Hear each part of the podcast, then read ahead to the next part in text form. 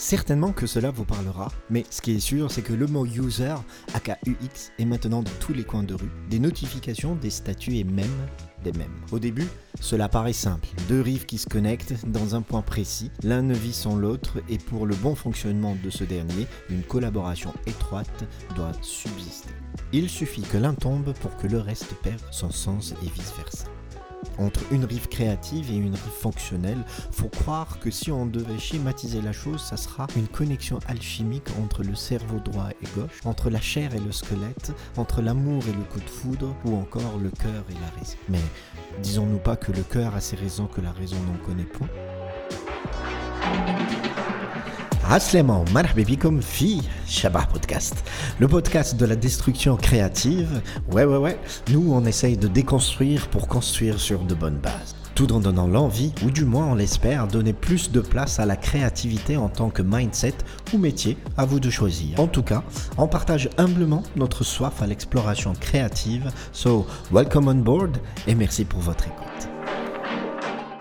Je partirai pas dans des définitions logiques, mais plutôt atypiques. Autant du web design, de l'ergonomie et de l'interface homme-machine, on parlait déjà de tests utilisateurs, de fonctionnalités, de bêta 1 et 2, et d'un update continu. On parlait aussi de système d'information, d'architecture et de chartes fonctionnelles. Mais est-ce que cela est parti en vrille? Car depuis, on y invente des terminologies à gogo, question de remplir nos plannings avec des topos pas tout le temps rigolos.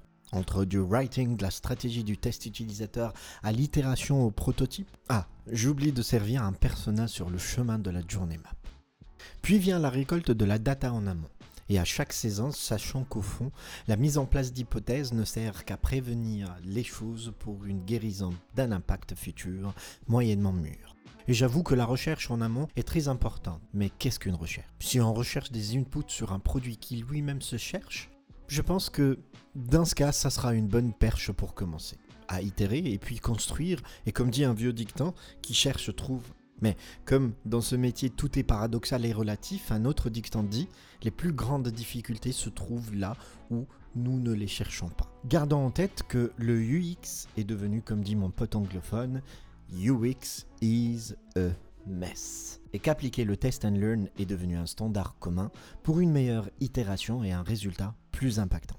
Au final, je me dis que pourquoi ne pas prendre le large avec ces idées, les challenger de la façon la plus naturelle qui soit, laisser le vent caresser cette fragilité entrepreneuriale et donner du temps au temps pour itérer pour mieux impacter. C'est peut-être utopique, vous allez me dire, mais constatez par vous-même, les meilleures idées sont les plus spontanées. C'est vrai qu'au fil du temps, on ajustera le tir pour mieux servir notre user car en amont, on a certainement zappé un tangent. À coup d'interviews, de surveys, de tests qualitatifs et quantitatifs, au tri de cartes, au grand 8, au design thinking à la X-Map. Ah, attention, faut pas que tu te zappes pour pas oublier un mot.